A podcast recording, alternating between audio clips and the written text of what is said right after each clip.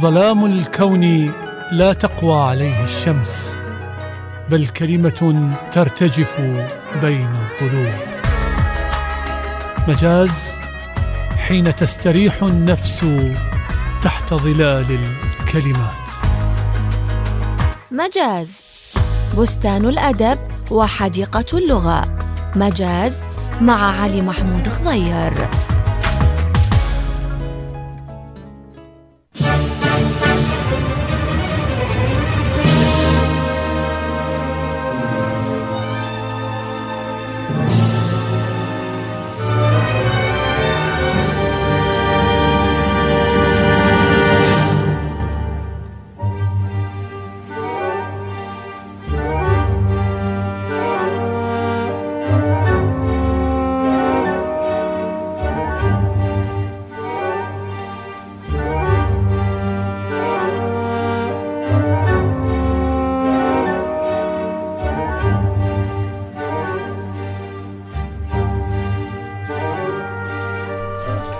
حياكم الله أحبتي أصدقائي المستمعين في كل مكان، حلقة جديدة من برنامج مجاز راديو تايمز سكوير.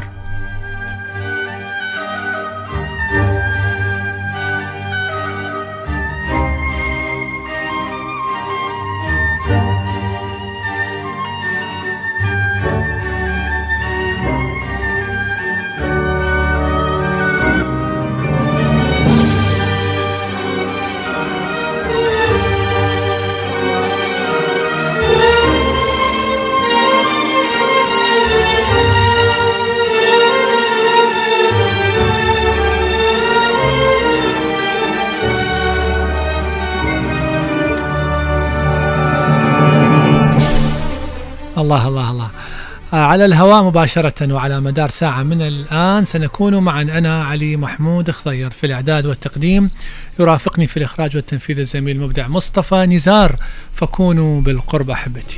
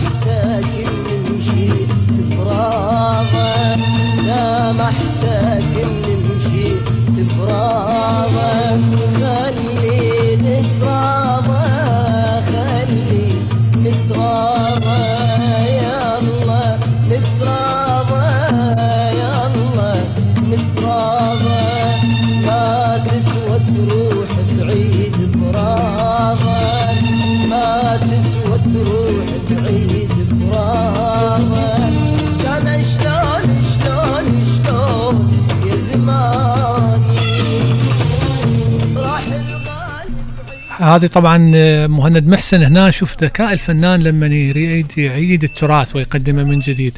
احنا نعرف اغانينا التراثيه، اكو اغنيه مهمه بالرضا براضم مش مال ناصر الحكيم يمكن يقولها. هنا مهند بالتسعينات، اعتقد هذه كانت منتصف التسعينات، اعاد تقديم هذه الاغنيه بتصور جديد، بالضبط الطريقة المثالية لتقديم إعادة تقديم الأعمال الكلاسيكية هي الطريقة اللي اشتغل بها مهند في هذه هذا العمل الجميل.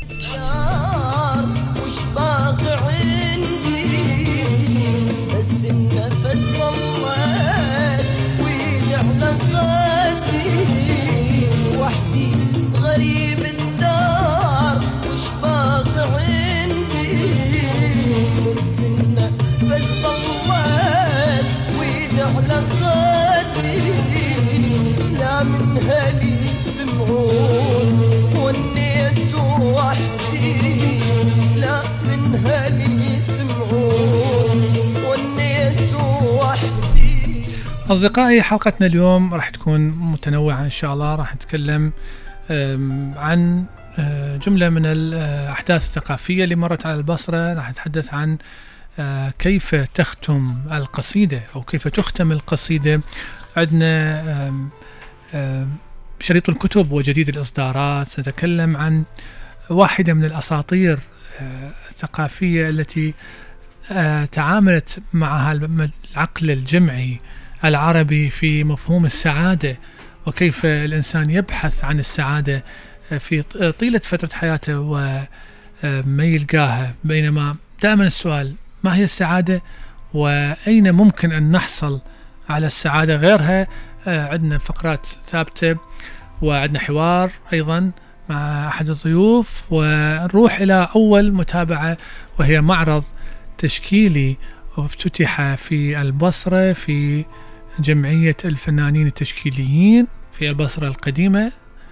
بعد الفاصل راح نحكي عن هذا المعرض. وحشتك فعلا مبين، وحشتك واضح من كلامك من لهفتك، وحشتك فعلا مبين، وحشتك واضح من كلامك من لهفتك، رجعان بس ولا كلمة أنا مليتها النغمة، رجعان بس ولا كلمة أنا مليتها النغمة، تلعب بيا من يوم من يوم اللي عرفتك، تلعب بيا من يوم من يوم اللي عرفتك.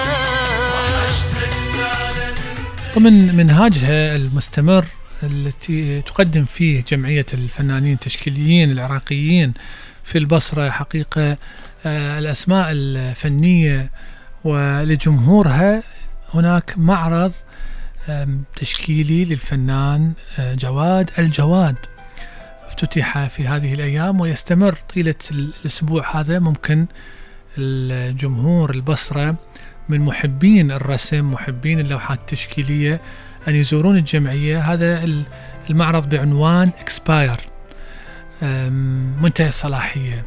طيب آه هذا طبعا الجمعية للي ما يندل مكانها هي صايرة في البصرة القديمة نظران هذا الشارع التراثي، شارع البيوت التراثية اللي بيه من قصر الفنون، اتحاد الأدباء، جمعية التشكيليين، أو نقدر نقول ظهر ظهر جامع البصرة الكبير. احنا كان عندنا متابعة بسيطة لهذا المعرض آه يتحدث لنا بيها الفنان التشكيلي آه حامد سعيد عن تفاصيله تفاصيل اكسباير وخصوصية اشتغال جواد الجواد. نسمع وراجع لكم. سعد جمعية الفنانين التشكيليين العراقيين في البصرة أن ترعى المعارض الشخصية والجماعية، ومنها معرض الفنان جواد الجواد الذي يحتفى به في قاعة جمعية الفنانين التشكيليين في البصرة هذه الأيام. قدمه تحت عنوان اكسباير. هذا المعرض يمتاز في إيصال مهاراته المعرفية التي يحاول الفنان الموجود جواد الجواد من خلال سطوحه وتقنية المعالجات اللونية والكولاج القابلة للحوار والتداول مع الجمهور، متلاعبا بثيمة النرد والمكعب في الأداء في العمل. الجميل في هذه الأيام وفي هذه الأنشطة الثقافية أنه نشاهد حضور زخم من عوائل حتى خارج النخبة المعروفة أنه المعارض والجلسات الثقافية هي فقط للنخبة، لا، المعارض الجميلة أنها تستقطب الكثير من الناس. طيب احنا هذا شيء ممتع حقيقة ومثير انه نشوف العوائل ممكن تلتفت للفعاليات الثقافية النوعية. حامد ايضا فنان البصري التشكيلي المميز كان في زيارة إلى دبي تحضيرا لورشة فنية في أرت دبي ومعرض شخصي قادم هم تحدث لنا به. خلينا نسمع باقي التفاصيل من صوت الفنان حامد سعيد. الحقيقة لا زال الفنان العراقي صاحب حضور مهم جدا أقلها في المنطقة العربية. من ضمن هذه الزيارة إلى دبي بعد حصولي على الإقامة الذهبية في دبي كانت ورشة عمل، يعني دعوة إلى ورشة عمل فنية وبعض التحضيرات إلى معرض شخصي إن شاء الله بالوقت القريب، يعني راح يكون في دبي. ما أقدر أسمي القاعة حاليا، إن شاء الله يعني بالأيام القريبة يعلن عن اسم القاعة. إضافة إلى مشاركتي الآن في أرت دبي، وهو معرض لمجموعة غاليريات وقاعات العالم يحتفى به في دبي. هذا معرض سنوي مهم جدا يشارك به كل العالم، فشاركت بأحد الأعمال الفنية في غاليري عين، والحمد لله يعني نال العمل أعجاب الكثير مع مجموعة أكيد يعني من الفنانين العراقيين، ومنهم الفنانين الرواد. يعني كانت معروضة أعمال الفنانين فائق حسن وجواد سليم وحافظ الدروبي ومحمد غني حكمت وكثير من الفنانين المهمين. هذا ما تضمنت زيارتي الأخيرة إلى دبي.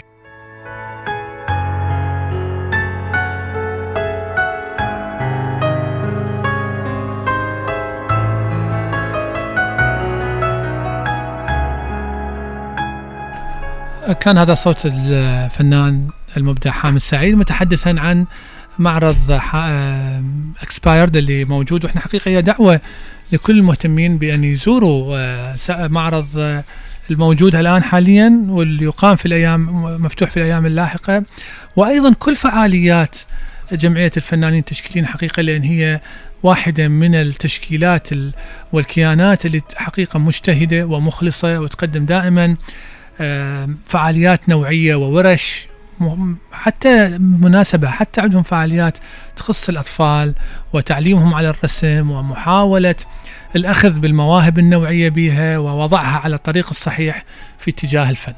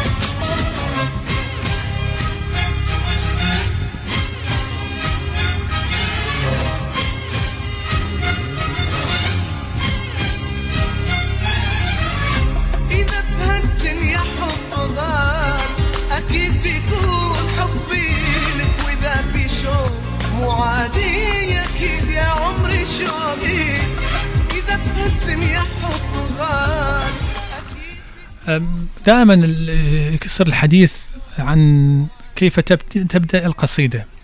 بالمدونة الثقافية عندنا أحاديث عن أنه, إنه أساطير ربما أفكار أنه القصيدة هي إلهام أو قصيدة هاجس يأتي من خارج كيان وذات الشاعر. هناك رأي يقول لك أنه لا، يعني هي أصلا كان العرب في الجاهلية يعتقدون أنه القصيدة تأتي عبر شيطان الشعر، أو في اليونانية ربة الشعر، أنه هذا نوع من الوحي، ولهذا كان اكو دائما ربط بين الشاعر وفكرة النبوة. والمتنبي عندنا أكبر برهان، حتى اتهام الرسول بأنه ما هو إلا شاعر وارد في القرآن.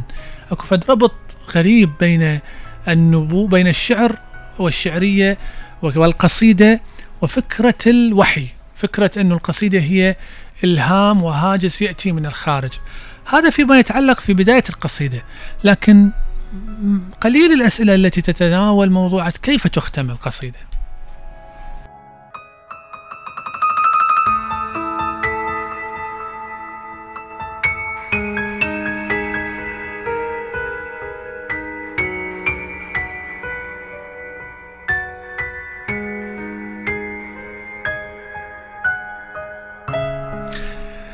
القصيدة أصدقائي فاليري الشاعر الفرنسي والمفكر والفيلسوف يقول القصيدة لا تنتهي، القصيدة تترك. تعبير جميل جدا، بمعنى هو واحدة من من تفسيراته انه العمل الفني انت ممكن تبقى تشتغل به تشتغل به وتجوده وتحسنه وما يخلص، يعني مثل اللوحة تبقى ترسم بيها وممكن تضيف ضربة هنا ولون هنا وريشة هنا، لكن في لحظة معينة لازم يحس الفنان انه هنا لازم يتوقف، لأن أي زيادة على العمل هي نقصان، زيادة كالنقصان، ملحة. فالقصيدة هنا هي تبقى براعة الشاعر في أن ينصت جيدا لإيقاع القصيدة وفكرتها وتدفقها، وهذا التوازن بين الفكرة من جانب والبنية الفنية من جانب، بحيث لا تترهل ولا تكون قصيرة لدرجة أنه ما توصل شرارتها. يعرف في لحظة معينة أنه يوقف، مثل ما الملحن يعرف في لحظة معينة أنه لازم يوقف هنا وينهي أو يلم الكوبلة أو المذهب مالته.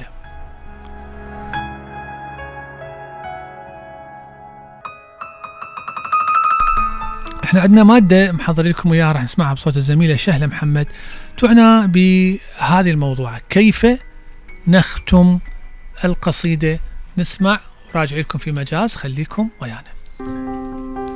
إذا كانت القصة القصيرة هي فن الشعور بالنهاية، فالشعر هو التجسيد المستمر للحظة النهاية. إن قصيدة محرومة من ختام جيد هي قصيدة ميتة قبل ولادتها، وتكاد تكافئ مهارة كتابة خاتمة جيدة للقصيدة مهارة كتابة الشعر نفسه، بل إن الخواتيم تجيء أحياناً قبل القصيدة، تماماً كما يشم الفلاح شذا محصوله وهو يبذر الأرض أول الموسم. يرى نقاد إن على الشاعر حسم البداية والنهاية في تحضير بدائي قبل كتابة القصيدة، سواء كان التحضير داخلياً مخبوءاً أم خطاطة أولية، ولكن أي النهايات؟ وهل يقود الشاعر نهاية نصه كالملقاص أو الروائي، أم النهاية تختار نفسها؟ سيعارض هذه الفكرة الرأي الذاهب بأن القصيدة إملاء من قوة الشعر الداخلي، وكنتيجة فالشاعر لا يعرف، إذ يكتب سطره الأول في النص، السطر الثاني والثالث وهكذا، فكيف نريد أن يدرك النهايات؟ هذا الرأي معتبر، لكنه يشتغل في فهم خاص للكتابة الشعرية ضمن جملة خيارات، وكان الراحل فوزي كريم من المدافعين عنه. لكن قارئ الشعر لن يعجزه إدراك الصنعة البادية في نهاية القصائد مهما دافع الشعراء على قصديتها. هكذا صار للشعراء مذاهب في النهايات وصفات متداولة وسبل متبعة، بعضها أضر بالقصيدة حين حولها إلى رهان مع المتلقي.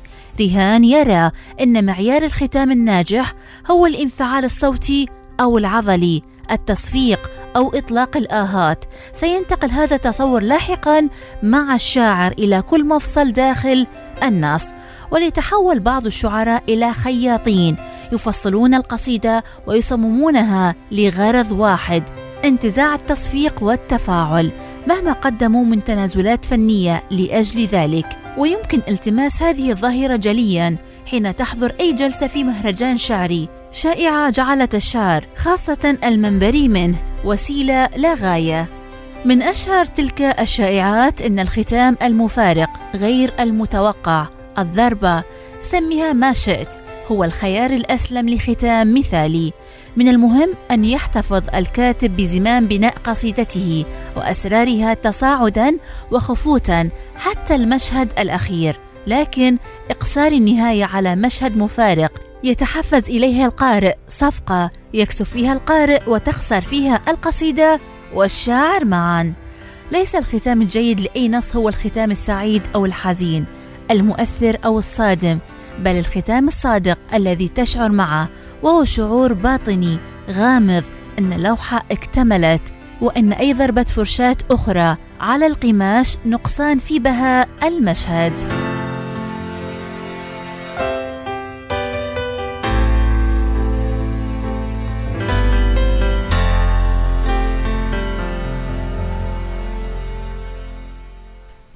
تماما مثل ما يعني سمعنا. هو شعور، هو هنا إمكانية الشاعر في أن يهجس أو يحس بأنه خلاص، مثل مثل الخطاب ترى بالمناسبة، مثل السالفة اللي نقولها بدواويننا بلقاءاتنا العامة، تعرف ايش وقت تبدي وايش وقت تلم السالفة وتنتهي منها، لأن كثرة الكلام هم تحولك إلى ثرثار وتضيع فكرتك الرئيسية.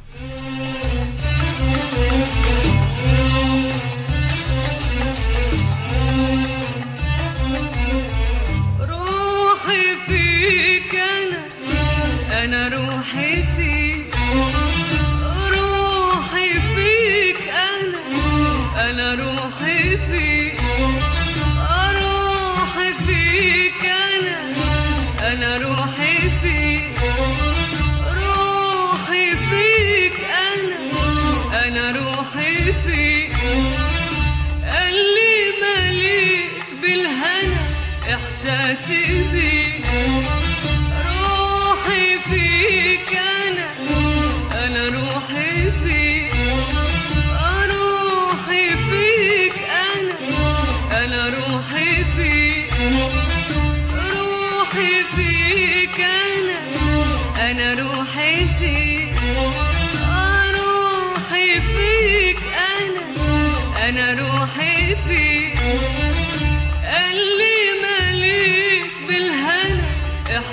سيبي أنا مهما أدك يا عيني من حبي ومن حني، ما حكون ردت لك إلا شيء من الحب اللي علي، بمعيش يا حياتي عمري دي.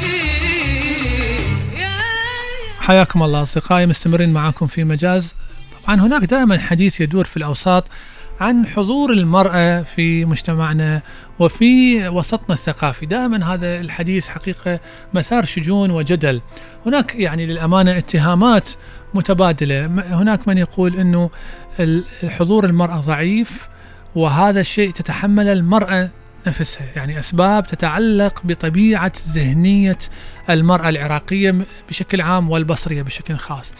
وهناك من يرى لا بالعكس، يقول لك الظروف الاجتماعية، طبيعة المجتمع المحافظ، طبيعة الأطر والأنظمة السياسية والاجتماعية وحتى المؤسسات الثقافية هي تضع المرأة بزاوية معينة وتسلط عليها السهام وتقصيها، حتى تقصيها. هذا الحديث وأحاديث أخرى احنا نحب نفتحها ونعتز ونتشرف بأن نستضيف شاعرتنا الشاعرة البصرية المبدعة ابتهال المسعودي. تنضم ويانا اليوم حضور خاص في مجاز حتى نحكي نسولف بهذه الملفات وملفات أخرى. مرحبا ابتهال، مرحبا، نورتينا. أهلا بك، أهلا بك، نورك علي، شكرا جزيلا. ممتنة لهذا اللقاء اللي صار صدفة طبعا، بس أكيد راح يكون مثمر.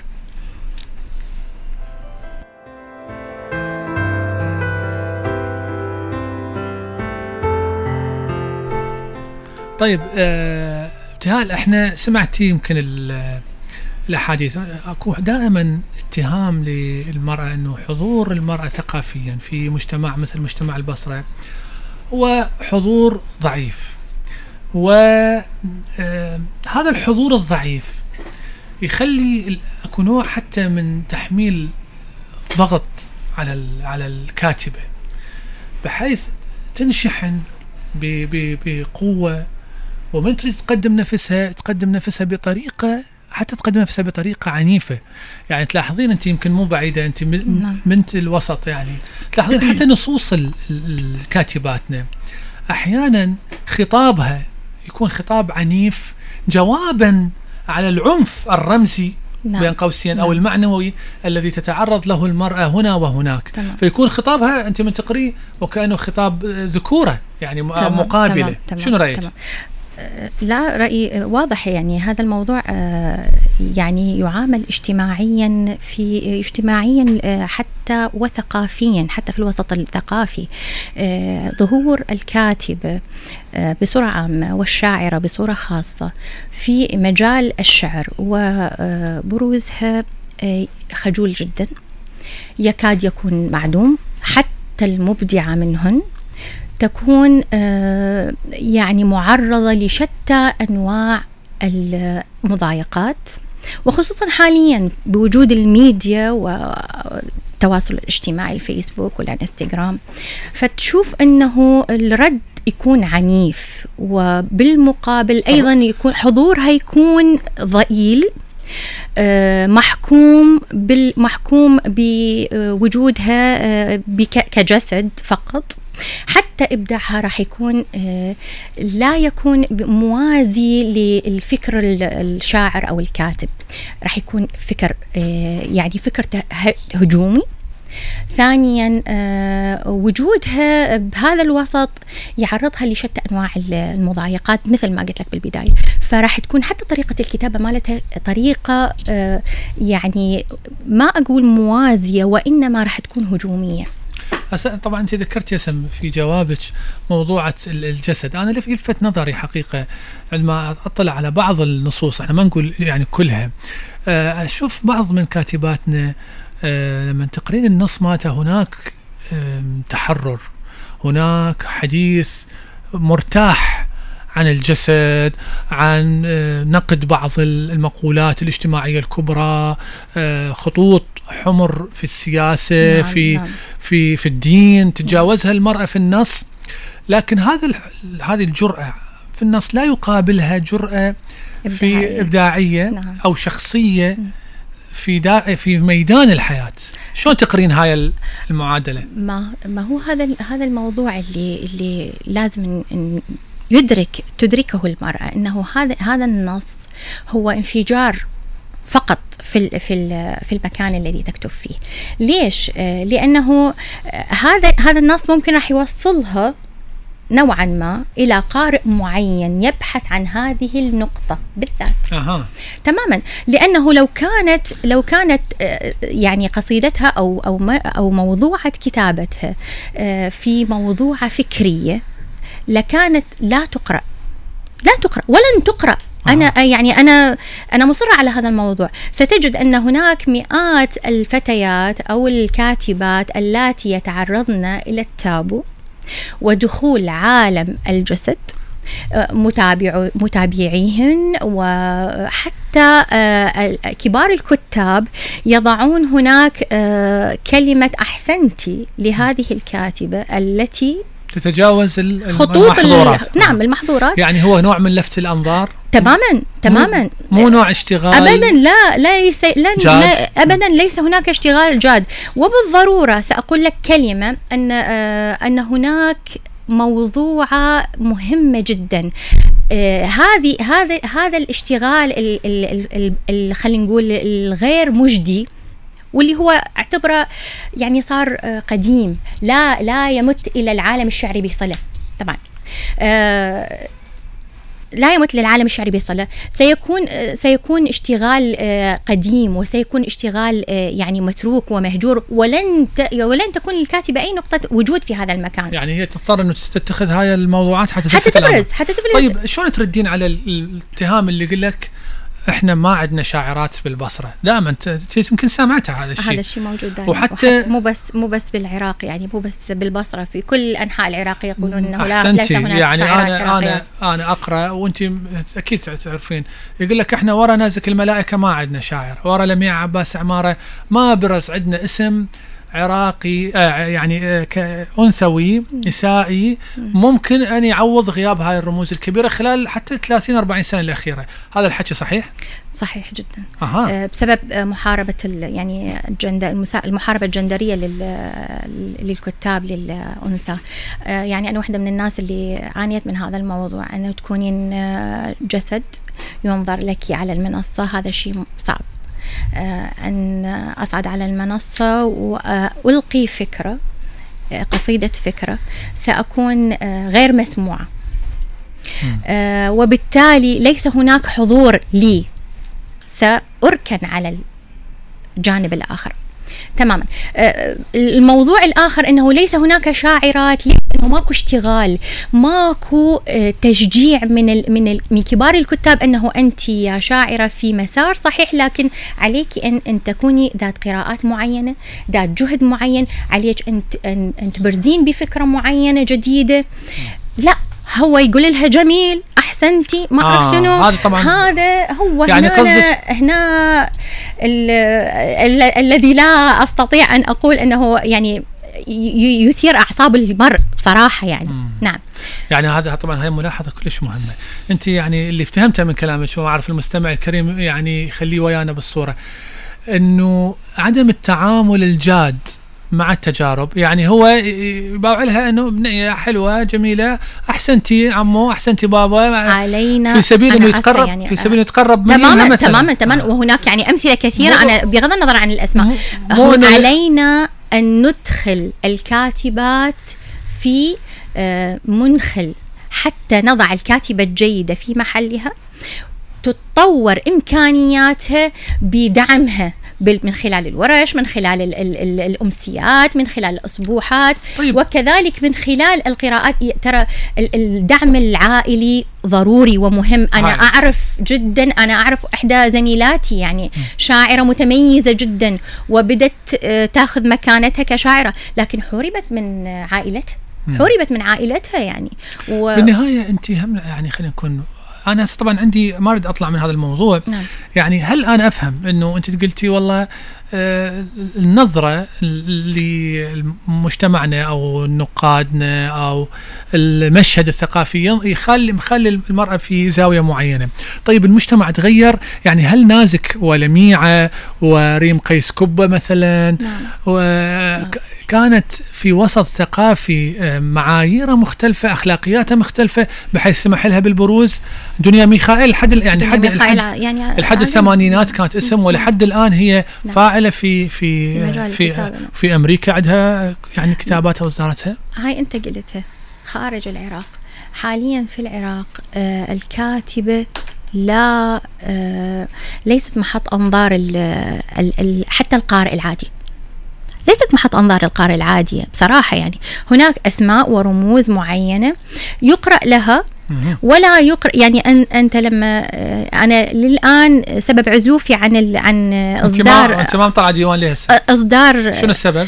السبب أنه لا أريد أن يوضع كتابي في مكان ليس في محل أو أو يملأ التراب أو أو ما يكون أو مجرد إهداء لأشخاص يعني أشخاص من النخب ويشمره ويقول هذه مو كاتبة أو مو شاعرة، لأنه أعتقد هذه هذه واحدة من الأسباب.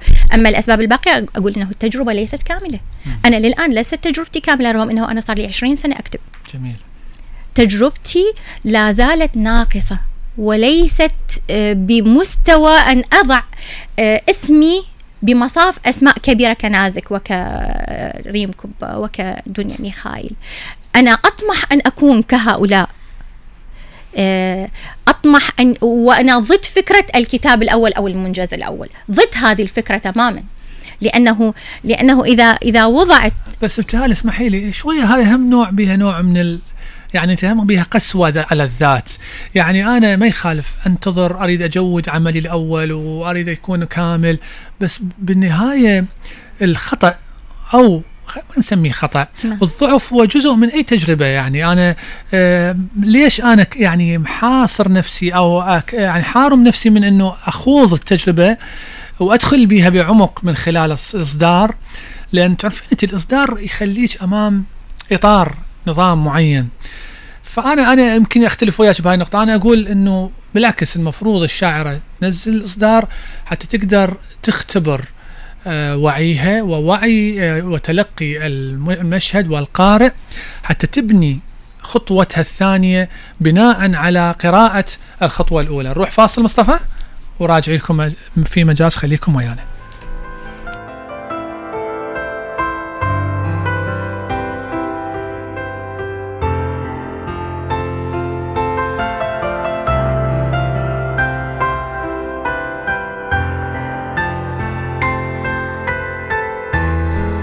طيب ابتهال احنا خلينا شوي نبعد عن مشاكل الوسط وهذا الكلام المزعج، وخلينا نقترب الى الى حديقة الشعر.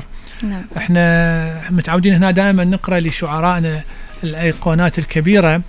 فبما انه اليوم انت يعني نجمتنا، فيا ريت تضوينا حديقه الشعر. تسلم الله يخليك. بقصيده من اختيارك يعني, يعني اكيد هو يسعد يسعدنا هذا الشيء. اكيد انا اسعد اكيد. راح اقرا نص قصير وهو يعني قريب جدا كتب، لا زال في يعني في طور الكتابه.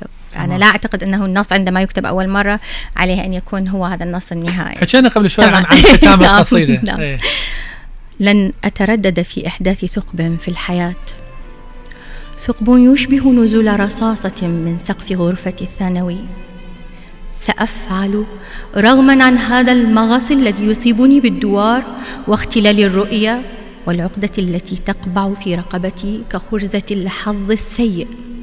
كخرزة الحظ السيء سأحدث هذا الثقب وأكمل قصيدة لا مستمع لها، فقط وفقط أنا من يقرأ لي ويصغي باهتمام.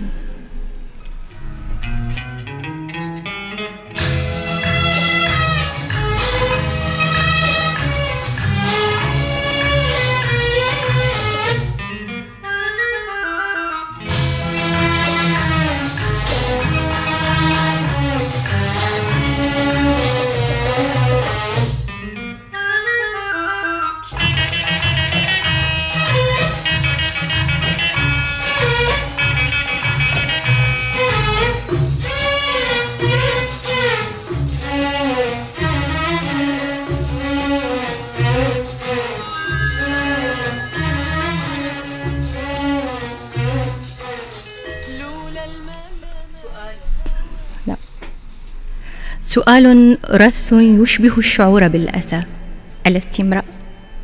قد أتحول أوديا وقد أمر من خلال النوافذ كشحنة أرق صباحي، وقد لكني لن أتورط في لكنة النسوان. عينان دامعتان، خردة من الأكاذيب والخزعبلات. الكتب التي قرأتها الكتب التي قرأتها خربت عقلي حتى صرت أشبه آلة الزمن المهترئة. أمارس هوايتي الجديدة جدا بالاحتفال، الاحتفال حتى باللا شيء. من يدري، قد يمر سريعا وقت الضحك، فالأمزجة تشبه مغيب الثريا. يحتلنا الغيم فلا تمطر، تحبس الأنفاس من أجل زخات صغيرة، وننتظر ننتظر ولا شيء، لا شيء سوى بقع التراب على سيارتي الحمراء. سأكتفي بالنوم عند العاشرة، ولن أنتظر رنة هاتف أو ملاحقة درس الإملاء في كتاب لا يستحق أن يقرأ. شكرا ابتهال، طبعا سعداء بنورتينا اليوم، وسعداء بهذا الشعر الجاد الحقيقي. أتمنى لك التوفيق إن شاء الله، ويا رب نشوف ديوانك قريبا نحتفي به هنا في مجاز إن شاء الله. شكرا جزيلا لك علي، أنا ممتنة جدا لهذا اللقاء وممتنة جدا للأستاذ مصطفى. شكرا جزيلا لكم، وسعيدة جدا بوجودي وجاءكم. حياك الله، يا مرحبا. الله يخليك.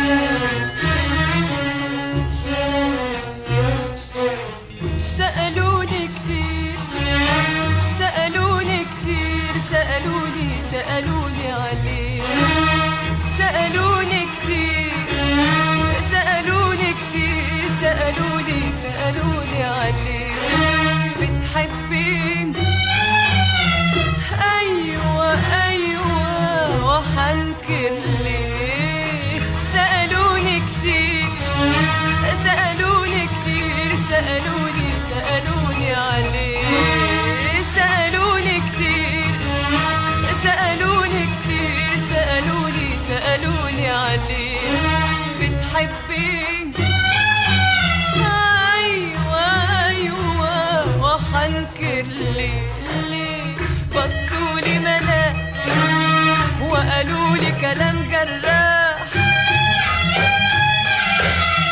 فرشوا للأرض فرشوا للأرض دموع الشمس كراح بصوا لي مناخ وقالوا لي كلام جراح.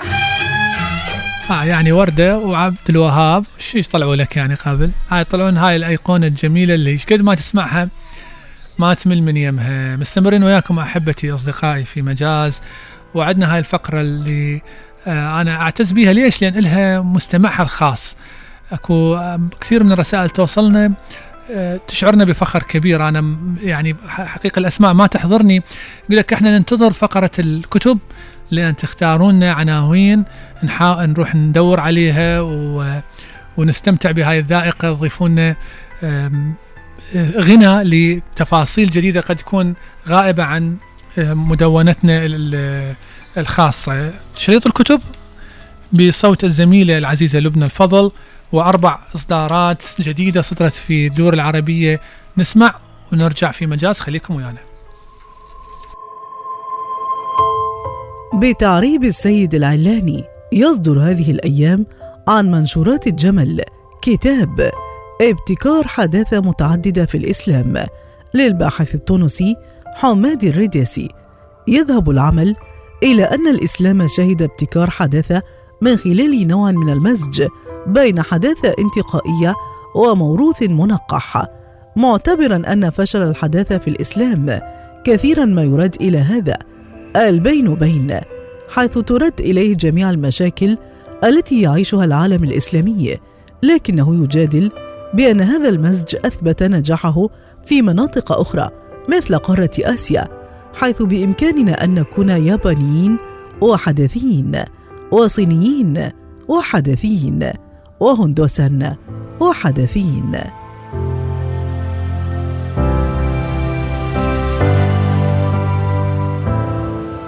صدر مؤخرا الجزء الأول من كتاب تاريخ للفلسفة التشكل الغربي للاعتقاد والمعرفة للمفكر يورغن هابرماس في نسخته الفرنسية عن غاليمار.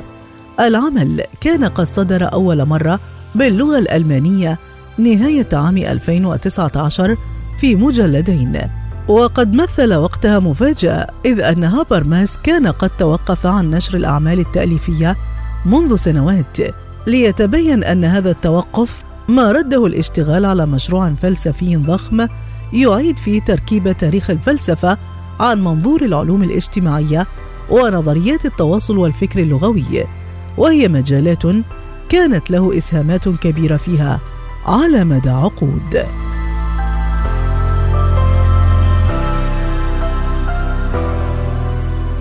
بترجمة راندا باث صدرت حديثاً النسخة العربية من رواية الحياة الآثمة للكاتبة الجوادلوبية ماريز كونديا عن منشورات سرد.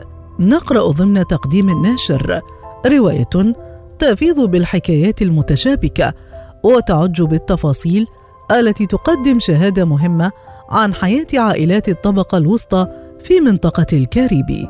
كتبتها كونديا التي حازت جائزة نوبل البديلة لعام ألفين وثمانية عشر بعذوبة ودفء، مستندة على تاريخ عائلتها ذاتها.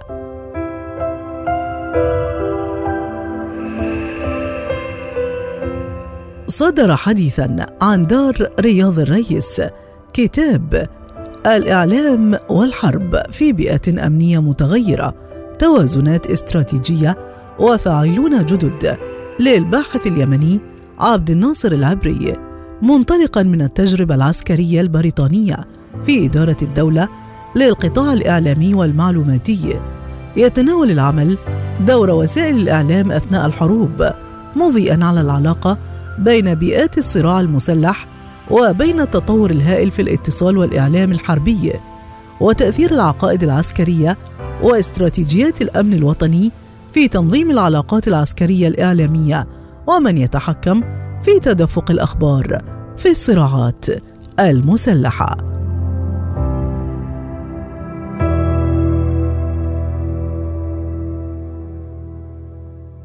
طبعا معارض موسم معارض الكتب قريبة تنطلق في المدن العراقية. وبشكل عام تجارة الكتب حقيقة، خاصة مع الأحداث الأخيرة اللي صارت والحرب الروسية الأوكرانية، أكو نوع من الكساد الكبير اللي يتخوفون من يمه في صناع صناع الكتاب في العالم العربي. نتمنى طبعا تكون تأثيرات محدودة، لأن بالنهاية هذا ممكن أن يأثر على إصدارات جديدة، خاصة في مجال الترجمة اللي هو المجال الحيوي المهم اللي ينتظر القراء بشغف كبير.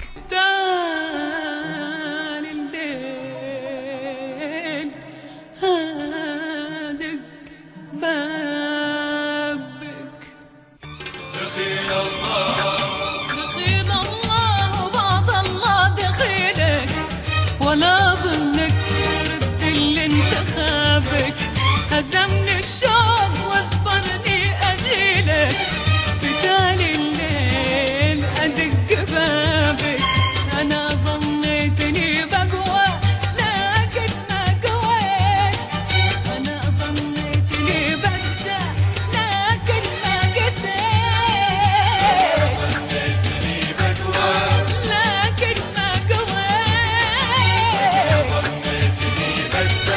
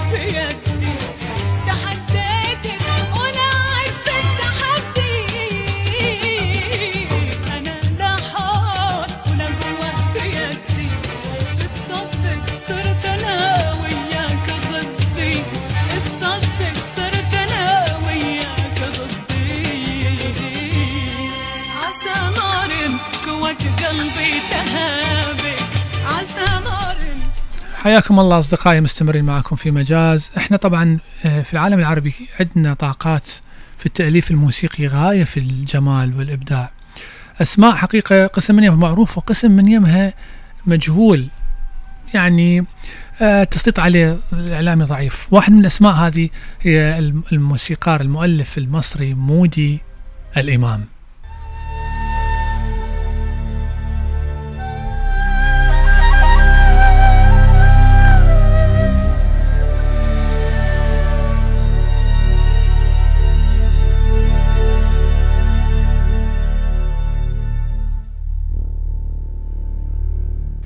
أرجوكم هسه اللي يسمع سمعنا هذا الجملة، هسه هذا اللي يسمعها مو يقول هذا الياني. أنا أول ما سمعتها صراحة قلت هذا ياني الموسيقار اليوناني أعتقد، لكن طلع مصري، وطلع هذه موسيقى تصويرية، موسيقى فيلم الهروب لأحمد زكي في منتصف الثمانينات. تتوقعون؟ نسمع هذا ونرجع. خلينا نس... خلينا شوية ننظف هاي آذاننا بهذه الموسيقى الجادة الرائعة العربية.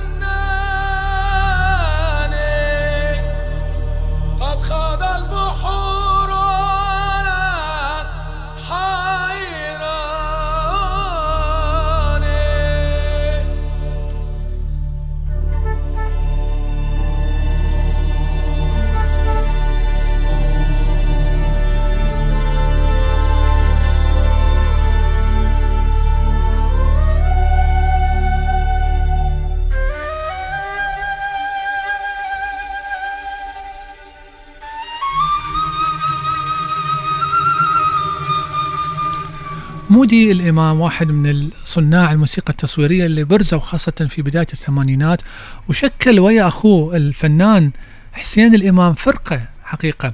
فرقة لطيفة جدا، وأصدروا أكثر من ألبوم، وكانت في في الثمانينات، في نهاية في منتصف السبعينات فترة لنشاط الفرق الموسيقية. يعني هاني شنودة سوى فرقة، عمار الشريعي سوى الأصدقاء، هو مودي وحسين الإمام كان عندهم فرقة، وهذولي يعني كانت نوع من الارتداد أو نوع من ردة الفعل على صعود الفرق الموسيقية في العالم الغربي، بيتلز وغيرها وآبا، ويعني حقيقة وقدموا يعني كانت نوع من الاستراحة أو نوع من النظام أو نوع من المزاج الجديد الغير متعود عليه في موسيقتنا العربية.